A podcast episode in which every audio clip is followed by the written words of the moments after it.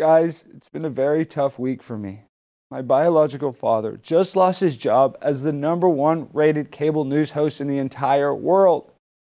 And Papa Tuck did so much to call out other Tuckers like Dylan Mulvaney, who has tucked his thing so much he now calls it a Barbie pouch. It was my biological father who played these clips of my favorite girl boss, Dylan. It was Tucker who taught me everything I have ever known. If it wasn't for the golden brown swooping locks, as well as his authentic and uni- unique style, I wouldn't be the man you see today. Some people, like my favorite big booty Latina, AOC, are celebrating this as a victory because she was able to deplatform the number one enemy of the lame stream media, as well as the enlarged hearted liberals that view his show just as much as conservatives do. But Tucker will make AOC eat those words when he becomes number one again. The opportunities are deep for Tucker, and he will be left with a tough decision to go the Glenn Beck route and start his own media company like The Blaze, or if he wants to work for another mainstream outlet, or maybe creating his own show with the studios he already has in place.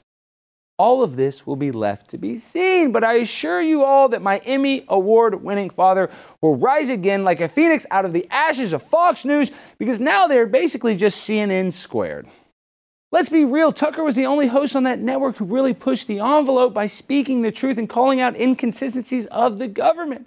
But unfortunately, that caused Fox to lose a $787 million lawsuit with Lord knows who, what kind of backroom stipulations the network has to follow. Was my dad a casualty of this massive lawsuit? Maybe. Right now, the only people that know that are my dad, Fox News, as well as the legal counsel of Dominion. But have no worries whatsoever because I may have to start smoking crack like Hunter Biden because you never know if my dad, he might decide to run for president. Can you imagine Hunter Biden and I being back to back presidential sons? That would be so dope. And I can't tell you how much I'm looking forward to hanging out with Ukrainian energy executives while freebasing cocaine with weird looking prostitutes.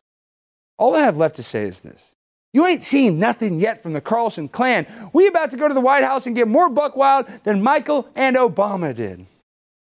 I love you, Daddy Tuck. Please finally submit a semen sample to me so I can once and for all prove to the haters that you are my biological father. I love you, Dad, and we all got your back. I'm so fly, I'm aligned with the planes. My grind so refined, I got no time for no games. Ask yourself why would I make time for you lames? At all costs, cause I'm a boss. But break them off, yeah, gotta break them off.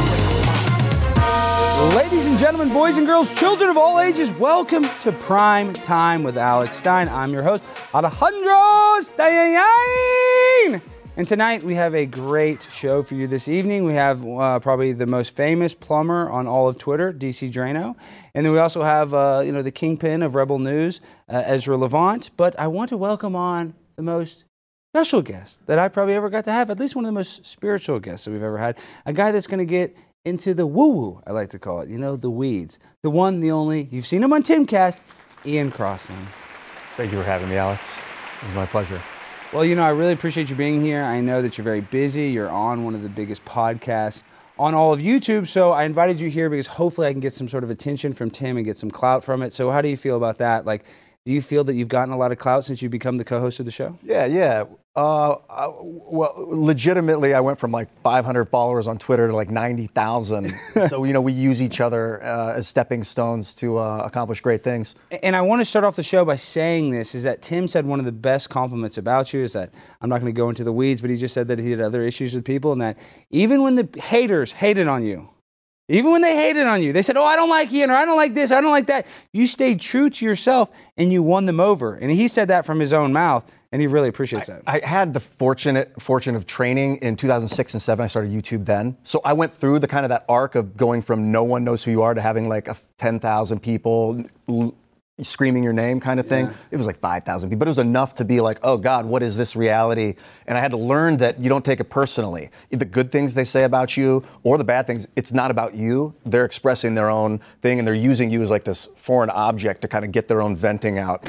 Well, and it's awesome that you've had that success because, you know, my uh, producer is a guy named uh, Jimmy, and he's, I mean, he's really borderline autistic. He's a great guy, graduated from Princeton, I'll tell you a million times, but I want him to get some clout. I'm trying to grow his page. Yeah, he texted me. He did? Okay, good. Well, maybe, hopefully, Jimmy, you can kind of watch Ian and learn something from him tonight. And maybe you can learn how to become, you know, a better co host, co producer, or just even co talent. How about that, Jim? Before we get too deep, I wanted to talk about these Jesus candles. Yeah, because you kind of look like Jesus. You're kind of like Tim Cast Jesus. That's freakish. I know, and In a good actually, way. before I get into this, I actually want to. Uh, uh, I, if you guys see this, this is actually nine and ten. That's what these these uh, little trinkets say. They say nine and ten because this is actually symbolic of the. ah, God, can you see the ten? This is the last date before the world, before the New World Order started. So 9/11. Oh, was when it yeah, I remember So- that day. Yeah, so 9/11 is a pretty popular day, or Dang. pretty well known day. Where were you on 9 11? I was in uh, freshman math with uh, um, uh, Miss Colpon. She was my algebra two teacher, and she was like 400 pounds, and she would always smell like roast beef. Did she, was she like, hey, the buildings got hit? She actually came in. I remember very clearly. She's like, I think like a little like plane ran into the building. Like at first, she thought it was like a prop plane she hadn't seen.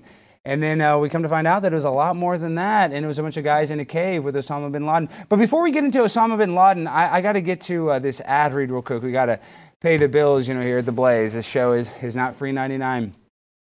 So if you guys are, you know, interested in what the heck what Oh my god! What the heck, dude? Who are you? Get off me! Get off! Me. Ow! Ow! Ow! Ow! Get my face! My face! Ow! Who are you? Who are you? Help me! Listen, wait, security! listen. You stop picking on Jimmy. Robin and JVT over there. You hear me? I will! Stop picking on Please him. let me Stop go! calling I him. will! I will! Let me! Please! Alex, I had to teach Jimmy, you a lesson. sorry. Sorry, Jimmy. What's Tell him going you're sorry. on? I'm sorry. I don't believe I'm sorry, Jimmy. I'm Call sorry, me Jimmy. JVT. Is that good? What's going on? I'm JVT. Oh my god!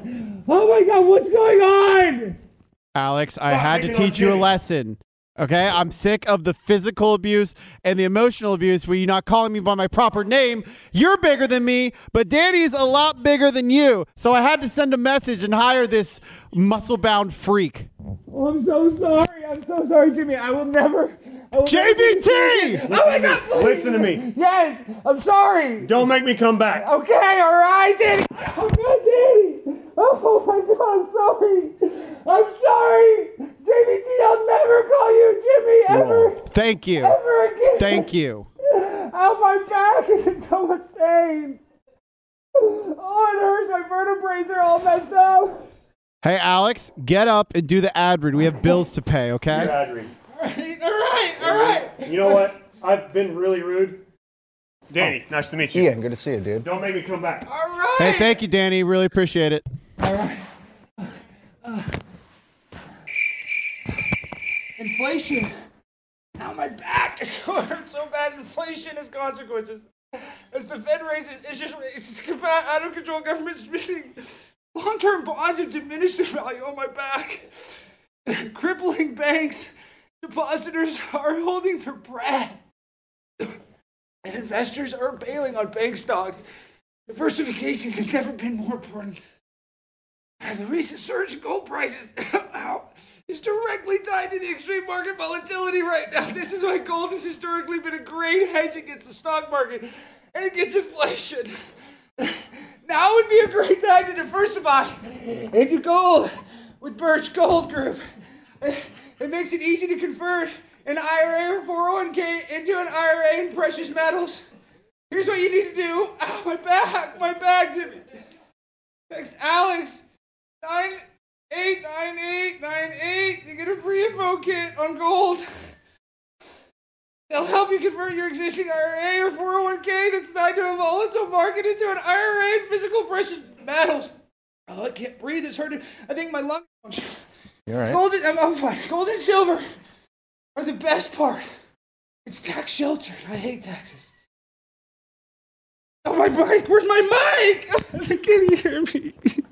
Oh, yeah, yeah. Text Alex to 989898 to claim your free info code on Gold's Day with an A plus rating with Better Business Bureau, thousands of happy customers, and countless five star reviews. Birch Gold's who can trust. It's who you can trust to protect your future. Text Alex to 989898 today. So, so uh, what are you going to do about the volatile stock market, Ian? divesting, taking to crypto. Move.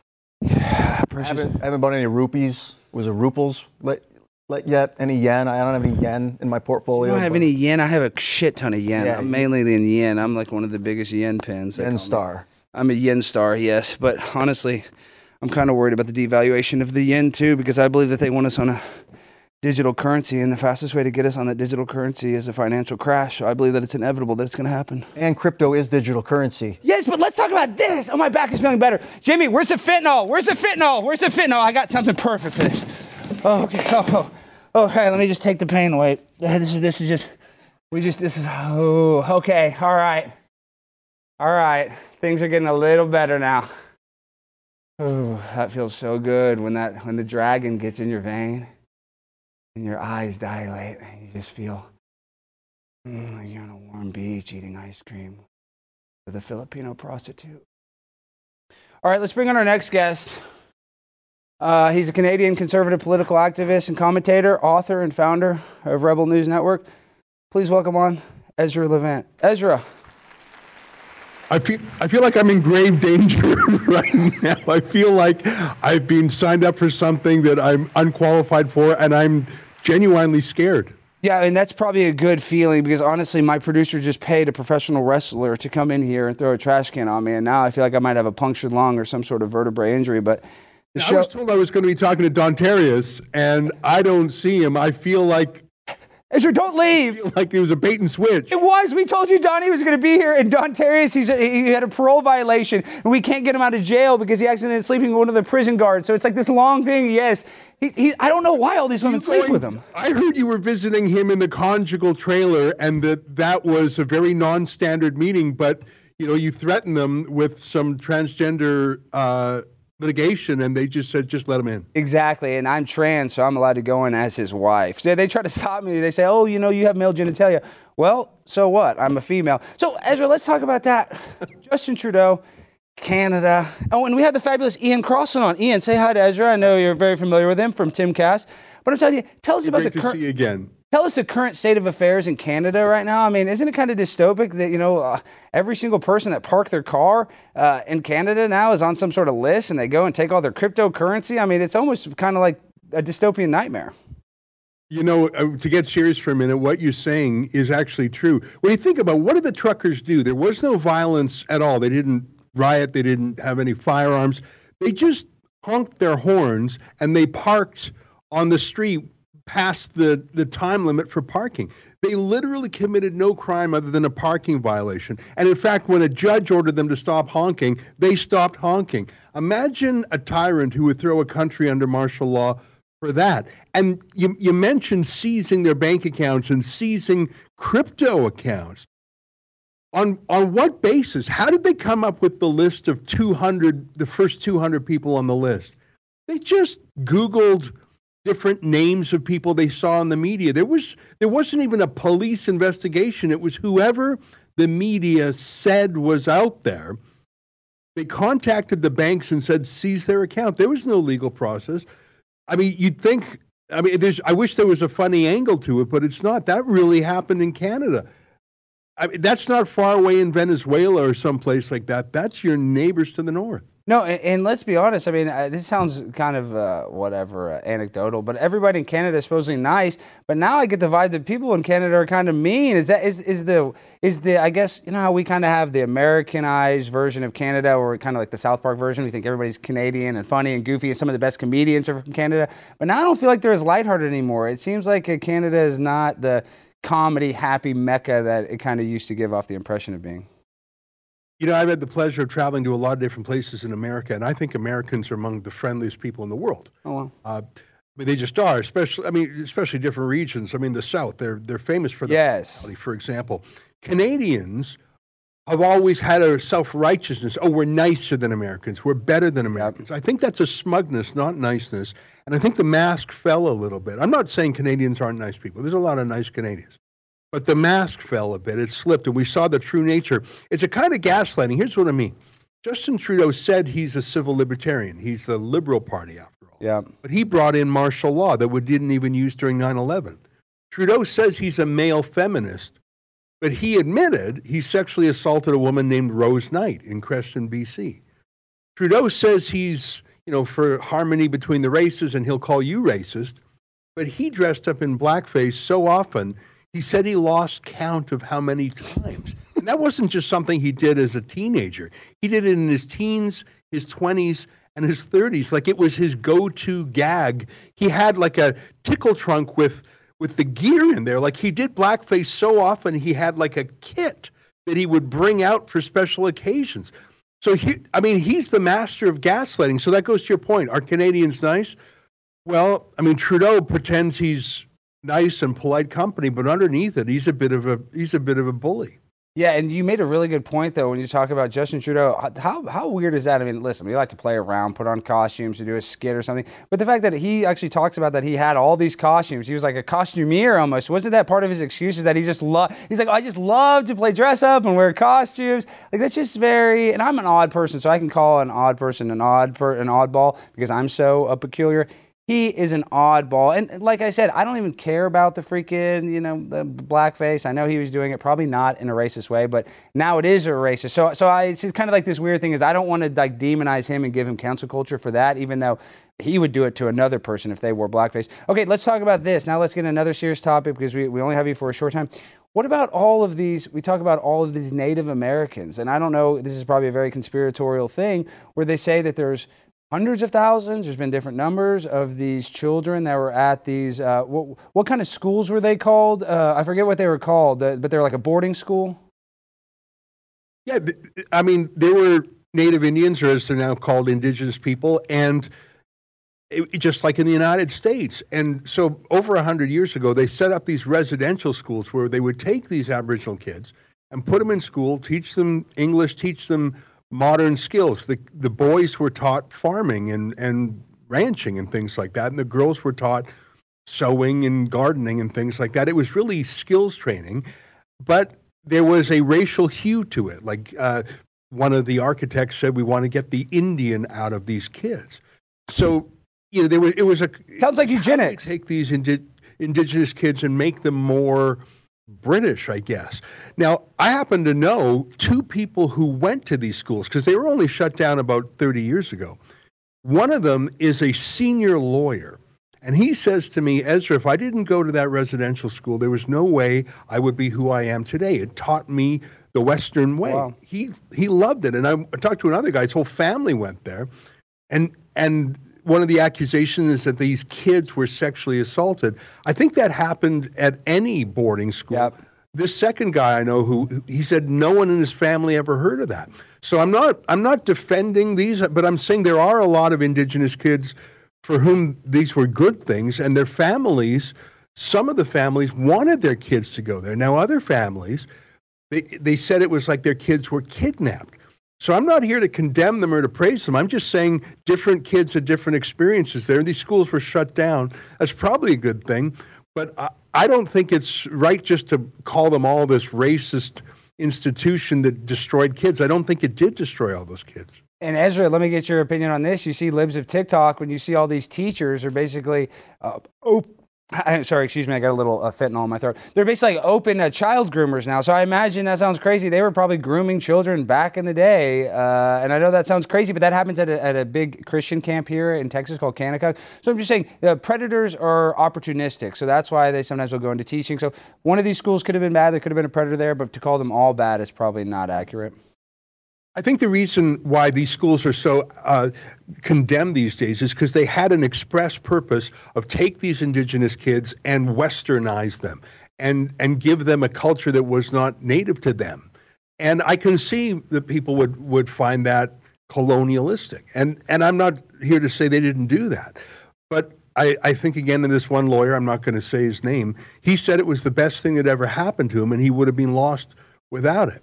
I don't know. It was a, a, different time, and we can condemn those folks and knock down the statues of, like, the founder of Canada, John A. Macdonald. They're tearing down his statue. That would be like tearing down the statue of George Washington. I think it's coming. I mean, if these folks had slaves, if they didn't use politically correct language, they're going to be deracinated. They're going to be obliterated from history. You know, there was something that the old Roman emperors did. They if there was someone that they hated so deeply, they would destroy any busts of them. They would destroy any mosaics of them. It was called damnatio memoriae, to condemn the memory of people and try and erase them completely from history. And obviously, we don't know if it worked, because if it worked, we wouldn't know someone was erased from history. I'm worried that we're doing like what the Taliban did, destroying those statues. We are destroying anyone and anything from the past that's not exquisitely politically correct by today's standards. It's literally like George Orwell in 1984, where they got rid of everything. I mean, that's that's a come to life. Okay, last question. So, uh, you know, I think the government or the people that are in power they use predictive programming. I almost think that Canada is probably the global leader, even though America is the leader in globalism, quote unquote, because I guess we're probably one of the most powerful countries. But I think that the beta program for the New World Order is being tested in Canada now. So, what do you think about the New World Order? I, I think Canada is deep into the World Economic Forum, for example. Our deputy prime minister is a trustee on the board of governors of the World Economic Forum. Her name's Chrystia Freeland. Her job before becoming an MP, she was George Soros's authorized biographer. Uh, Trudeau's first big foreign visit was to the World Economic Forum where he met Soros. I mean, the, these are not rumors. This is who he is. He's like Jacinda Ardern, the ex New Zealand PM. Canada is like a laboratory of bad ideas that Americans should take as a cautionary tale, whether it's censorship, carbon taxes, globalism, gun control, you name it. Look to Canada as a warning, not as a manual, but as what to learn from to save yourselves. Wow, you know that's pretty deep. I know this is a dumb show, but we learned a lot. We learned about those bus. Say that again, where they kill the or when they uh, destroy all the bus. What's that called again? I want to remember that one. Uh, uh, damnatio memoriae. It's a Latin word for obliterating your enemies from history. It would be like taking every picture of Obama or Clinton and just every photo has to be destroyed, every statue has to be destroyed, every law they ever passed has to be repealed to remove the memory, to damn the memory. That's the literal translation. That's what they're trying to do. That's cancel culture in its original sense. Damn the memory of people you don't like. The origin, or the original cancel culture. Okay, so Ezra, great job with Rebel News. Everybody go and support Rebel News. They're one of the best independent media companies out there. They speak the truth. Everything they're reporting on COVID and the lockdowns and the pandemic really made me a die-hard, lifelong fan. So Ezra, keep up the good work. And, and, and before you go, tell the people how they can support you and find you. Well, go to rebelnews.com, poke around. If you like what you see, you can sign up for our premium shows or chip into some of our campaigns. We're always crowdfunding a battle, usually involving free speech. So thanks for asking me that. You're the man, Ezra. I'll talk to you soon. Keep up the good work. And thank you for being a good sport and coming on. I love you, Ezra. My pleasure. Ian loves you. Say goodbye. Sorry, I never ever let my in studio guests ask questions. It's too awkward. But tomorrow it's just Ian. But What is your favorite color? yeah, what's your favorite? Oh, here, here. Actually, I actually have this. Let me ask you a riddle, okay? Um, what is always in front of you but can't be seen? Always in front of you, but can't be seen. I, I, I don't know. That's too tricky for me. The future. oh! Yeah, I know. It's a dumb riddle. Okay, Ezra, you're too smart for this show. mind. You're the You man. Just blew my mind, sir. Ah! All right. Talk to you soon, my friend. Have a good one. Okay, guys. All right. We got to pay the bills. If you want to buy the most pimp merch, make sure to go to pimponablimpshop.com. That's right. You're going to get the best merch. You're going to get the Pimp on a Blimp shirt. You're going to get the plant based pimp shirt. And we got new merch coming out very soon. So please go check it out. We'd really appreciate it. Ooh, man, my back is feeling a little better, but you know, it's awkward. Tomorrow night, we're going to be able to have you. We don't have any online guests. We can kind of more feature you, but it is hard. People always, you know, they don't necessarily like when I have the Skype guests and in studio guests. We're trying to play with things. The show's new, so I appreciate you being a good I like listening. I think it improves the conversation of the others when one, an outsider, can listen intently.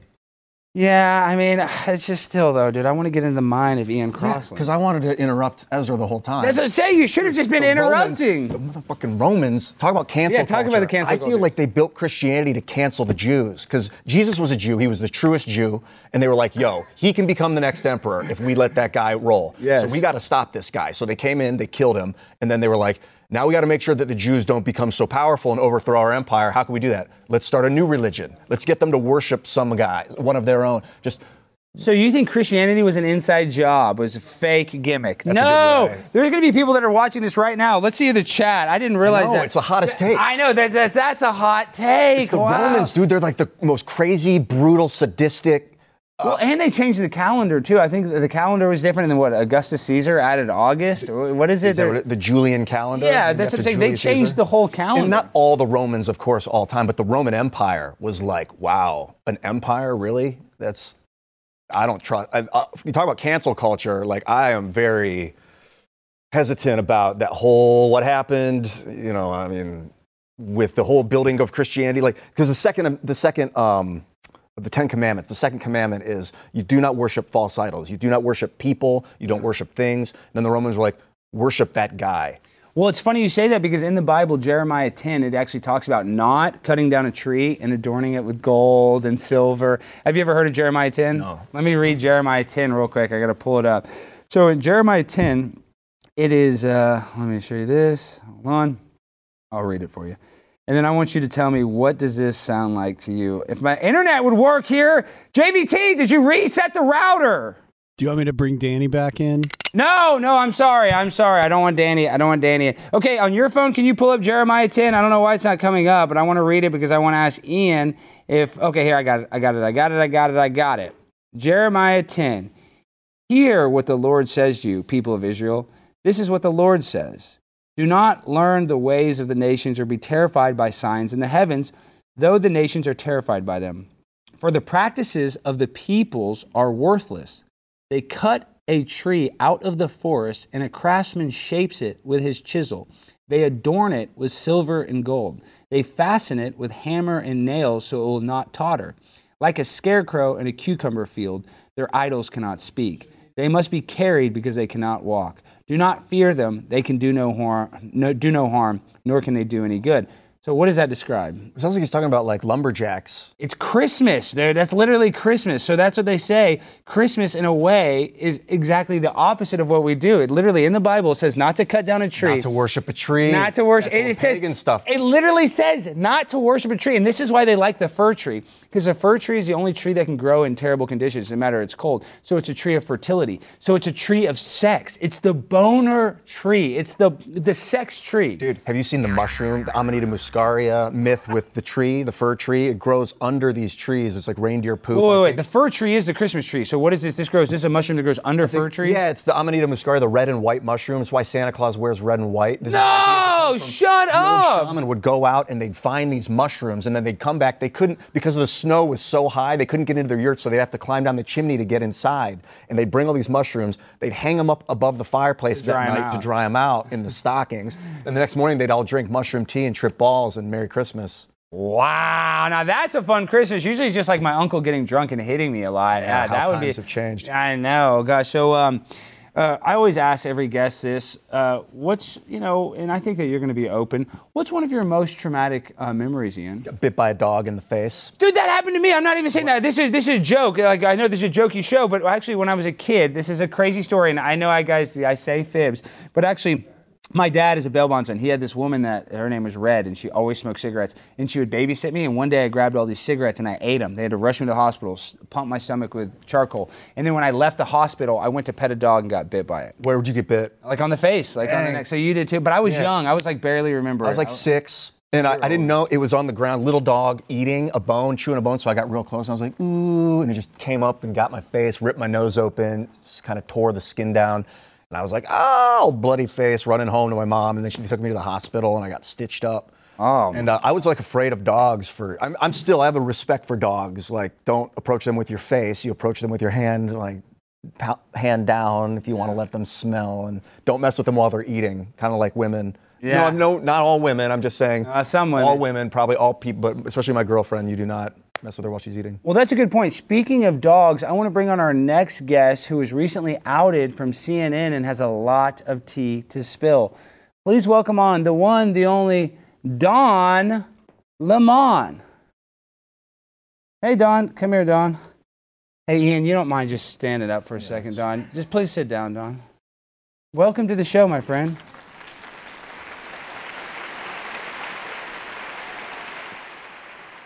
So, Don, you know, you've been all over the news. Uh, you recently got fired from CNN, and I believe that you have a statement that you want to read. Yes, you're correct. Please go ahead. Good evening. My name's Donald J. Lemon, and I'm homosexual that loves to date white men and get wasted drunk during New Year's on live TV and spew anti white rhetoric while I watch the ball drop in Times Square. But speaking of balls, I want to say that I was, wasn't fired from CNN like that white supremacist Tucker Carlson. I also want to make it clear that management didn't have a problem with me wearing this mask at the studios because it's for COVID protection and not a deviant sexual fetish that I love to participate in.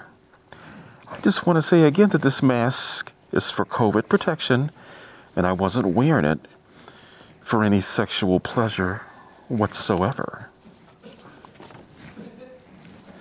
That's after midnight. Also, I'm so proud of the journalism I did up in CNN. I really showed them haters that it's cool to be gay and date a white guy, while also being very put off by white people. I put my personal differences aside when I chose my lovers, and that says all you need to know. Sure, I said Nikki Haley is over the hill, but let's be honest, she ain't no Kentucky Fried Spring Chicken either. If you know what I mean. I also want to let you know this isn't the last you've heard of Don Lemon because this body is way too bootylicious for you thirsty bitches. So you know I'll be right back like a Hunter Biden bag of crack. Bye bye, CNN. Big Don is about to change the world more than George Floyd did in the summer of love. Stay tuned, haters. Wow, Don, that was so good. That you did so good here. I want to give you a little treat for being so good. Oh wow, Donnie, good boy, Donnie. Good boy, good boy. Let me get a little more in there. Oh my gosh, he's so good. Good, good, good, Donnie. Good boy, Donnie. Good boy. All right, Donnie, don't eat too much. You're gonna get sick. You're gonna get sick, Donnie. You're gonna get sick. Be very careful. Don't don't don't chew. Don't chew too much. Here, just all right. Get a little more before you go, Donnie. Just I know you're gonna be hungry. All right. Well, good job, Don. You're a good boy. Get out of here. Bye.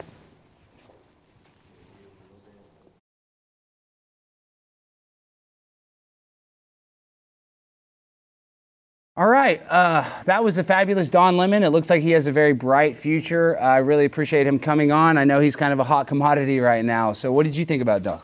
Don? Uh, I liked. Uh, that was really kind of weird. Uh, but That wasn't I that weird. Uh, that was not that weird. we- I- What was so weird about it? the black mask with the purple. It was. It was the purple that was kind The of the purple. Why? Because is that a royal color? It, it represents You know, a lizard. we're talking about the. Byzantines and all that, and the Romans. Kind, and plus, the guy was like, uh, Hey, he was real nice. back. That was kind of weird too. Here, let's lean back because they don't realize there's a camera up there. Let's Oh. see if we can go to the wide shot. Yeah, so let's just kind of get weird right here. So, what was weird about that? Because Don Lemon was eating that food like a dog. Yeah, or- the weirdest part was that I really liked him. I love Don. Are you kidding? A lot. He gets a lot of hate, and I think it's a little unfair because I mean his anti-white rhetoric is kind of annoying. But other than that, I mean he's got great fashion sense. Po- I mean posture, I liked his posture a lot. his po- his posture is great. I mean let's be honest. I mean my biological father Tucker, you know, he's going through it right now. What do you think that's all about? I mean, who do you think is going to come out stronger, Don or Tucker? It depends on how much, how many weights you lift. Um, probably if you start getting ripped, it'll it'll like reverberate into your familial lines. So Tucker, Oh, you think Tucker has a higher squat press than Don Lemon? yeah, his eye. You can see like when he tenses his eyebrows that he's just got massive core strength. I know, but I look at Don Lemon's hips and they look just so thick and powerful. That's why I keep bringing it up. His posture, his his. It's kind of like this aggressive alpha male dominant. Like you just want his hands just gonna grab you with his hands, you know, like on your sides or on on the outside of your of your triceps. Oh yeah, and just totally dominate you. I mean, you know, let's be honest. Who hasn't had a fantasy of Don Lemon just dominating you all night? I know, I know. JVT has. Speaking of uh, JVT, so do you have some graphics about my uh, biological father, uh, Tucker? Uh, yeah. Do you want all the pictures of you and him together? I- Yeah, because I kind of want to go walk down memory lane real All quick right. while we kind of sit here and relax. Will you play? So a lot of people might not know this, Ian, but my biological father is Tucker Carlson, and I was blessed enough to be on his show three times, and he's spoken about me more than that. So you know, I've had a few uh, verbal appearances, as you could say, and for me, uh, I you know. I'm sad to see him go. I know that he's going to have a bright future, but let's be honest. Everybody watches the boomers. You know, it's all boomers watching that. Do you really think they're going to go f- follow him? His diehard fans will, but I, I think a lot of people watched him, and I think that's why Hannity has good ratings because people just keep their TV on. Yeah, a lot of people like the his the voice that kind of reminds them of their childhood, so they're always looking back instead of forward. But I think he's such a whirlwind that you just can't help but get sucked into the vortex of Tucker Carlson. Well, everybody makes fun of my voice, but then it gives me a little hope because I do have a nasally, whiny voice sometimes when I start yelling at JVT. But Tucker kind of has a whiny voice, so he gives me a little hope too. That's yeah, dude. He's like nasally and nerdy, but like that's that's like charming. It's a panty dropper. And speaking of, and I know uh, uh, you were talking about this earlier that you know relationships are hard. I'm, I'm very blessed to be in a relationship, but you know there's a lot of work. I have a lot of work to keep the spark going, to keep the relationship fresh. So how do you keep your relationship going good? Or it's kind of hard, right? Ian, dating's hard in this modern era. Yeah, communication is the first step, and realize you're the problem. Most I'm the problem. The yeah, problem. for sure. Yeah. And and what it is is what I thought was when a girl is gonna I'm gonna get this relationship, she's gonna come in and augment my stuff and make my life better and easier. And in a way that does happen, but what really is is you're creating a new life, a new reality of like behavior where you're getting things you used to do, staying up till two, staying up till four, playing video games, uh, doing whatever, watching that show, like those things are a part of the past. Now it's about like spending time together and building things together and creating things together. You're gonna make me cry, Alex. I know, but it's okay to cry. Let it out. This is an emotional show, but it's hard because I'm telling you now, it's like with the internet, and we've never seen the long-term effects of it. But I remember when Facebook really blew up, that there was all these people that were cheating on their wives because they were like reconnecting with their high school girlfriends, right? And what does it mean to cheat? Just to think about another girl? Just to That's a good point. What let's talk about what is cheating because what is cheating? Like is looking at an OnlyFans model cheating? My girlfriend says yes, so I'm not allowed to do that. But I'm saying that in a way that is cheating. I can't really disagree. You are looking at a girl, but at the same time, I'm not going to go hang her. So I mean, it's kind of it's kind of a gray area. yeah, for, I heard that for guys, they're really upset if the girl has sex with another guy because of the whole implications of she can get pregnant by that guy, so it's a no. But if a if a guy has sex with another girl, it's not as big of a deal as it is to the guy. It's more about the emotional connection. If the guy is bonding emotionally and sending his focus elsewhere, that that's the real cheat. But then I'm like, if I'm watching porn, if I'm thinking about another girl while I'm masturbating, like masturbating, is that like, is that cheating? And it does kind of feel like it. Like I feel It feel does. It does. And we just got a $20 super chat. I appreciate that. But uh, the last thing I'll say is, you know, a key that will unlock any lock is a master lock, and a lock that will unlock from any key is a shitty lock. So that's why there's a double standard with it. But speaking of double standards, I want to welcome on our next guest. He's uh, he's a former lawyer. He's a viral internet personality. He's a political activist, and the most popular plumber on all of Twitter, the one, the only DC Draino. Rogan, welcome to the show. How are you doing, my friend? What's up, my fellow pimp on a blimp? Hi, Rogan. Okay, and then we're also here with Ian. I know you're familiar with Ian Crossland, so I, I just want to get off with the juicy stuff. We like to joke around on the show, but what the heck's going on? You're suing Twitter because you know I'm suing my favorite big booty Latina, AOC. So tell me about your lawsuit. I love that you're suing AOC, especially after her reaction today to Tucker uh, getting fired and her commie Marxist tyrann. She's such a fascist, she doesn't even realize it. She's literally calling for a journalist criti- critical of a government agent to be censored, and then he was. It's like that's the stuff we send troops into other countries for. Um, so I'm suing Twitter. Uh, we're actually going to be filing in the Supreme Court in the next uh, five weeks. Uh, we filed in the district court. We lost. We appealed to the Ninth Circuit in California. We lost. Um, I'm represented by Harmeet Dillon, and I have emails from the California government where they requested that I specifically be censored. So This is the Twitter files, right? I just started this two years ago, but it's all government censorship of private citizen voices. So I think we have a slam dunk case once we get out of these hyper liberal courts, which finally we're getting our first shot. So we'll see what happens. Well, do you think that they're going to mess with your Twitter engagement now? Like, have you seen an increase or decrease in your Twitter engagement since you filed the lawsuit? Well, so no. well, yes, actually, a massive increase uh, in in engagement because Elon unbanned me. Yeah. banned for two years uh, under Vijaya, who you just showed. I love seeing her get grilled.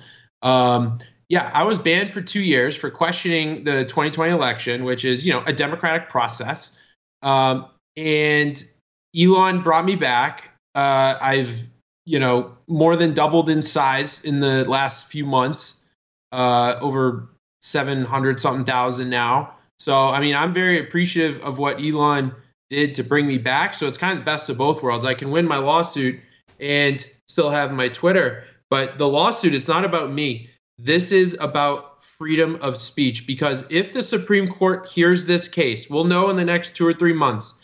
That is going to change everything. This will be the biggest free speech case in decades. I know there's a lot of people that probably say that. I promise you this will be, because this will set precedent that even the Ninth Circuit Court of Appeals has to follow. That if it will shut down the entire government censorship apparatus, because you will no longer be able to say, hey, that violates your community guidelines, right?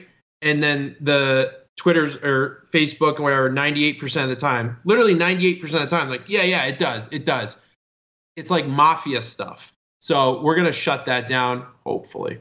Well, I mean, listen, I, I'm kind of worried about Twitter. and Not that Twitter's going to go out of business by any means, but I mean, what what Elon buys it at 44 billion, now it's worth half that. I mean, do you think that there's going to be a point where Elon, you know, he's been so great for the, the platform now, but is there going to be a, a time? This is pure speculation. I haven't heard this, but do you think that you know he could be causing Twitter's demise uh, potentially, or do you think that he will make it even better? Because this is what they're saying is that the value is going down, and I'm not an economics guy, but that's not good business. You buy a company for 44 billion, and I love Elon, but now it's worth half that. Seems kind of bad. What do you think about all that?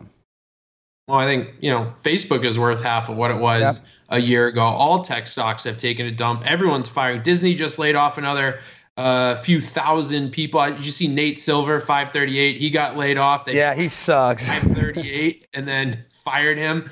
Uh, ABC and, and ESPN and you know Disney. Um, so so many companies have had a ton of layoffs. So I don't necessarily knock that, but Elon is restructuring, right? Yeah. He's not instantly going to turn this thing into a profitable machine after it was effectively a government subsidized daycare for SJW censors. Um, it's going to take some time. And I have said this phrase ever since I worked on an Elon deal back in my lawyer days in 2012. Uh, never bet against Elon. That guy is, you know, he's very, he's the richest man in the world. Uh, and there's a video on YouTube where he's talking about the most difficult, stress inducing decision of his life, where he, it was around the financial crisis, and he only had enough money to keep either SpaceX or Tesla alive. Uh, and he couldn't split it, and they would both fail, or he had to pick one. And like at the last minute, he said he was going to have a nervous breakdown. And then like at the last minute, he got some hundred million dollars, I forget, and, and he kept them both alive. There was a time when Tesla and SpaceX were not gonna make it, and now they are two of the most, uh, you know, disruptive, economy-changing companies in the world today. I I think Elon has a goal uh, for Twitter. I trust what he's doing, and I frankly think that Elon recognizes that if he does not have uh, if we don't have a digital public square for free speech, that this world is going to get taken over by evil satanic Marxists. And it, basically already is. But did you also see now, in that because of the Starship rocket crash, that now the government wants to get involved and try to legislate it and investigate it and shut it down for years? So it's like, ah, it kind of makes you wonder. Okay, so before enough Elon talk, and I want to get to Ian, but I, I like to start asking our guests. You're very smart. You're you know, an attorney, went to law school, yada yada yada. You're very smart. But I like to give our guests riddles to see if they can answer it. So I'm gonna I'm I'm gonna show you this. What has a heart that doesn't beat? A heart that doesn't beat artichokes. Oh my gosh! How the hell did you What the JVT? Did you give him the answer? No, I, I Dude, think Rogan, you're like, are you? How did you? How did you know that? We just had Ezra Levant on the show. He, what did we ask him? Uh, what was uh, um, what is his? We asked him. Let's see if you can get his. If you weren't watching, what is always in front of you but can't be seen? This is LSAT. Always in front of you, but you Future. can't see. Yeah! Oh my God! Hit the bell! Hit the bell! Oh my gosh, you're two for two. Okay, okay, okay. Wow, Rogan. Guys, you're almost better than Joe Rogan. You're my favorite Rogan now. All right, let's get this one. Let's see if we can get three for three. And, and, and if you didn't get this one, you've already won. You're already two for three, so you won, you know, but this is just a bonus round. What can you catch but not throw? And this has to do with, I'll give you a hint because it's your third one, Dr. Fauci. Let me say that again. What can you? What'd you say? What can you hedge? What can you catch but not throw? What can you catch? Cold. Oh my God! What the?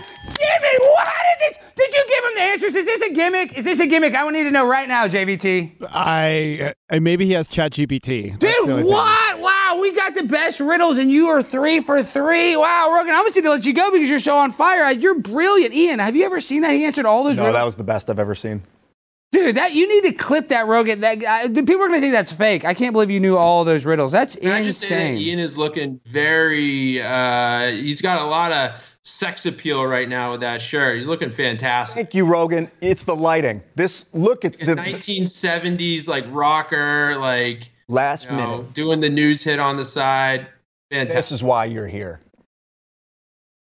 I've been I've been instructed to look over here. You got to look at that camera, Ian. That's your This is my- this is my That's camera. screen. Thank and you, we're on the blimp. I know we got a bunch of screens, but please get, uh, get in the Continue, conversation. please. No, no, no. I want you to ask some questions, Ian. You're the come on. Uh, Tim what made you think on- how sexy I was? Yeah. Why, why did you think pure sex? Because when I think of Ian, I think of I don't know, maybe not sex, but like mushrooms. Like I feel like Ian's always kind of you know like a magic mushroom. I think he looks like he works at Guitar Center. Okay, shut up, question, JVT. Rogan. This is our guest. Are you trolling the guest, JVT? I mean, dude, do not I'm do sorry, this. but he looks like he looks like works at Dude, Guitar Center. I'm done, Jimmy. I don't care you had some wrestler come throw me. I'd like to see him. His ass is like a- gone, thank God. Uh, I'm not worried about his Rogan. ass. Morrison vibe, I think. Well, You're good at riddles, Rogan. I, so what's the answer to this one? How do we fix the global economy? um, we take out BlackRock. You know what? Here's what we do. We put a cap on how much these investment firms can actually oversee. We cap it at like a hundred billion dollars, so that someone like BlackRock can't have. Uh, how many trillions of dollars do they oversee? Where you just have such a disproportionate amount of influence on the economy. You know, these corporations are effectively becoming. Rogan, Rogan, I got to cut you off. Did you see this conspiracy? Is that Dominion is owned by BlackRock? They own 47 million shares of Dominion. And then BlackRock owns 50 million shares of Fox News. So what do you think about that? Essentially, did BlackRock sue itself to get rid of the number one talk show host that was speaking against basically the multinational corporations that are ruining the world? Huh.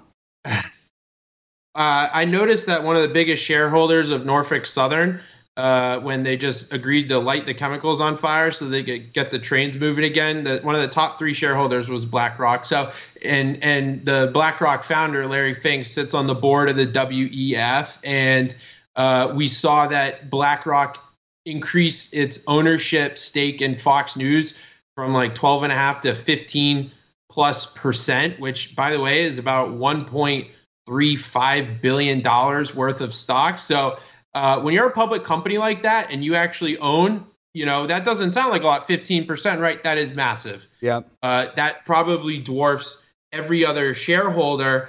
And so then you get a disproportionate amount of influence on picking the board members. The board members are then going to pick the executives and someone like the Murdochs, right? So it's run by the son, I believe. Rupert might be on the board, or, but it's at least Lachlan and, and the other one. Of course, they're going to do what the biggest shareholders say because otherwise they're going to get booted from their own namesake company.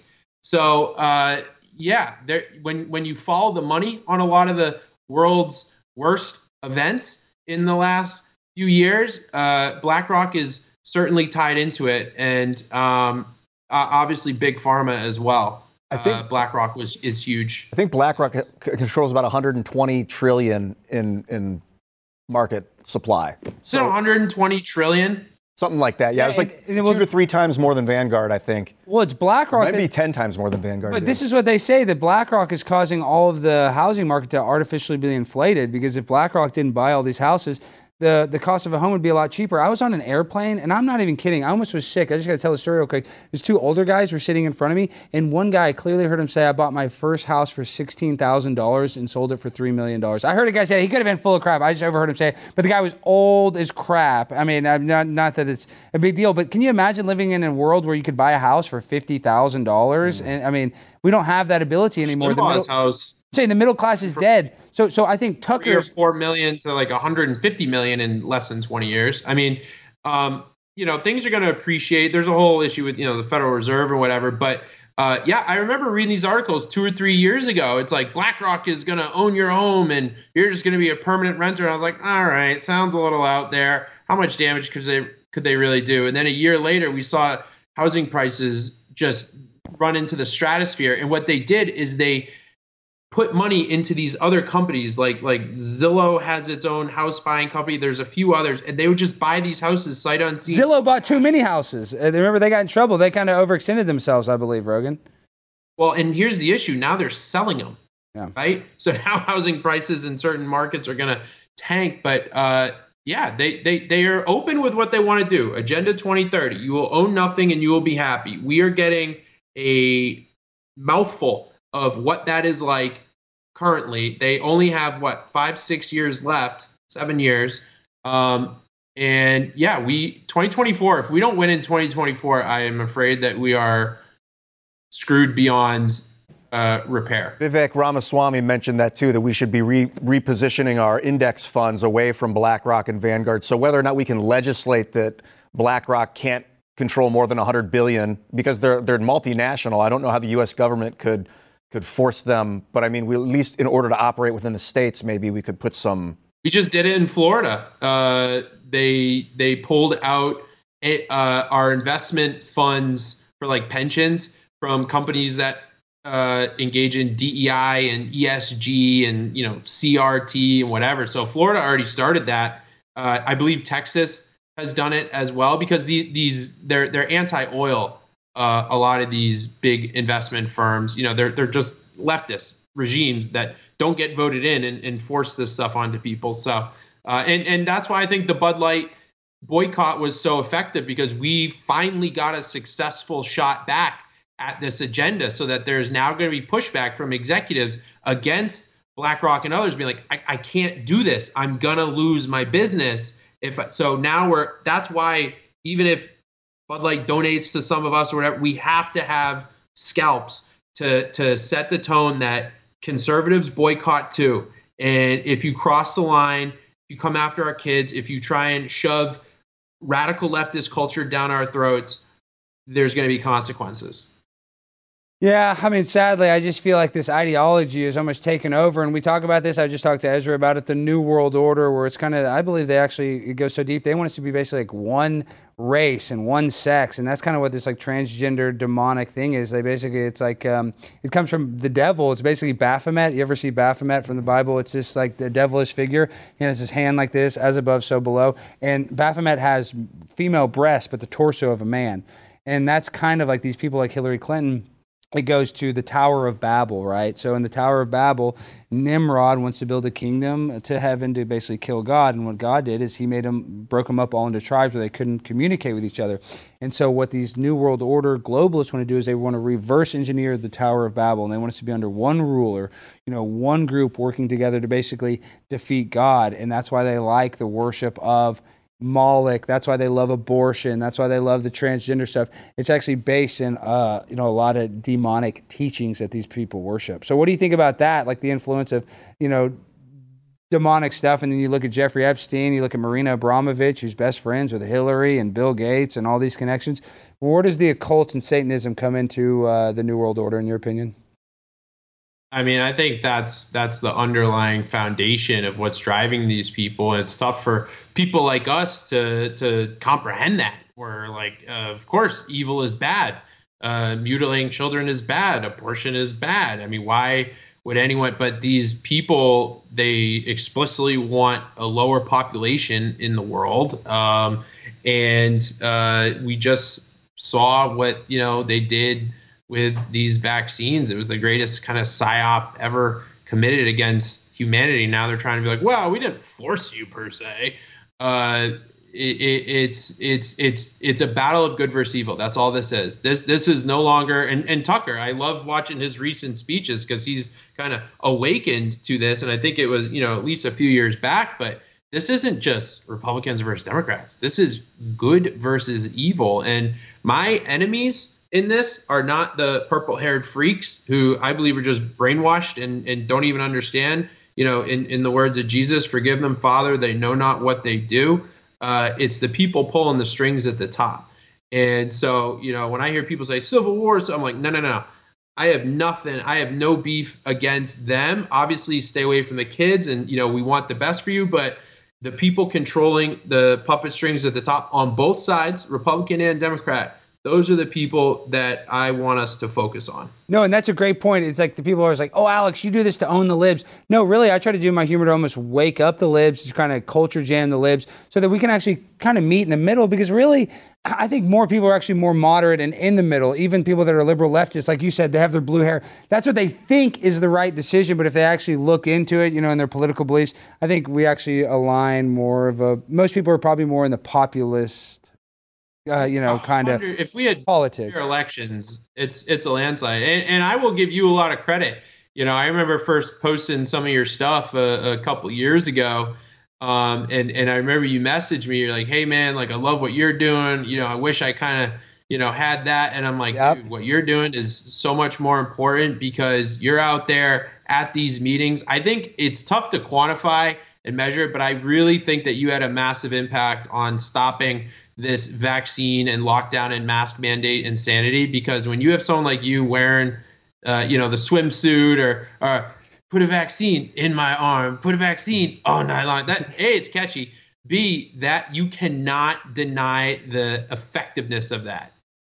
Wow. All right, DC, I got to let you go. You were three for three on the riddles. You're our smartest guest so far. And Ezra, I don't mean to, if you're watching this, Ezra, you're a brilliant man yourself. But I mean, this guy, all three. So tell the people where they can find you. I know you got millions of followers, but how uh, the people can support you uh, before you go. Yeah, DC underscore Draino stands for draining the DC swamp. So, um, you know, hopefully my post will find you because I put something out there that got spread around and you won't have to go find me. Awesome. Well, you are the man. Once again, Rogan, thank you for hooking me up with OAN. Thank you for everything you've done for me. You've always been a class act, and I really appreciate you giving me any guidance and help. You are a uh, real, true patriot and badass. Thanks, Rogan. Bye, Rogan. Love you, God man. both of you boys. Talk to you later. All right. Wow, that was DC Draino. Ian, that was a crazy show. Can you believe it's already over? Uh, that's shocking to me. I could go for another two hours. I know you do the two-hour show. We do the hour-long show because we listen. And this is another thing to not keep on talking about Timcast, but this is somebody that I actually talked to the Blaze about. Is that I wanted my show purposefully. Is that a word? Purposefully? Yeah. Okay. I wanted it to be the show that airs before Tim's. Like we're about to get off the air. Oh yeah, Tim's about to go live. That's what I'm Seamus saying. Coughlin will be on tonight. Yeah, so guys, everybody after this, go check out Timcast. Make sure to check out the great shows on the Blaze, like Donald Trump would say. But also go support Tim because Tim is one of the best independent content creators. And then you look at Ian, who's right there with him. In there, it doesn't matter. You guys can make fun of Ian. He's going to overcome it. And you guys make fun of me. And I'm going to overcome it because that's one thing. I'm not a role model, but I try to tell people you got to unapologetically be yourself. And you do that really well. Take it not personally, if possible. Breathe. Allow people to express themselves. Nothing that anyone says or does is because of you. They're experiencing their own reality, and you are great. Well, why is that? Why do people sometimes hate uh, online? You think? Is it a self thing? Because I've done that before. I've met, I've left a mean comment on somebody before. Part of it, I think, is the frequency coming out of the machine itself is driving people crazy. Yeah, we need to get into frequencies because, guys, there is frequencies and wavelengths and sounds that our ears and eyes cannot even see right now. So it's kind of weird. There's a whole world around us that we don't even know oh, about. Oh man, we talked about demos, the demon, democracy, that demos, the people, and like the centralization of authority and the Tower of Bet. We should just go harder, deeper. Tomorrow, faster, yeah, we're going deep tomorrow. We don't have any guests, so tomorrow is going to be the Ian Crossland hour. We're going to get in the woods. So please, tomorrow night we got Ian back, And we got uh, we have a short interview with Kimberly Guilfoyle as well. Excuse me, sorry, uh, my producer's in my ear, that idiot Jimmy. But all right, we end the show the same way every time. Wait, hold on. Ow, ow, God! Oh my God! What the hell? Where did you come from, Danny? Please! Oh God! Please stop! called me please, Jimmy. Danny! Ow, Danny! My back! My back! I'm sorry, Jimmy. I'm sorry, my back. I'm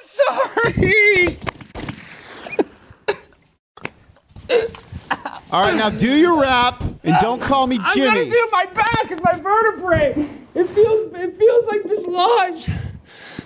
All right, this is the we end the show the same way every time. It's a freestyle finale. I love Jimmy, my producer. He's so great. I love Jimmy. JVT. He JVT. went to Princeton State. I love JVT so much. He's so smart. He went to Princeton. Ow! I'm sorry, JVT. He's so smart. He, JVT's so pretty. And JVT's not homosexual. He's straight. And, and he, he's a really good guy. He just messes up because he has a bunch of issues, but we're working those out. I love you, JVT. And thank you for watching. And I, I'm, I'm gonna be here tomorrow. My back is gonna be a little bad. I might be in a wheelchair, but please, if you guys give like a super chat or anything, whatever, you know, don't even give anything. But just thank you for watching. All right, I'm gonna lie down.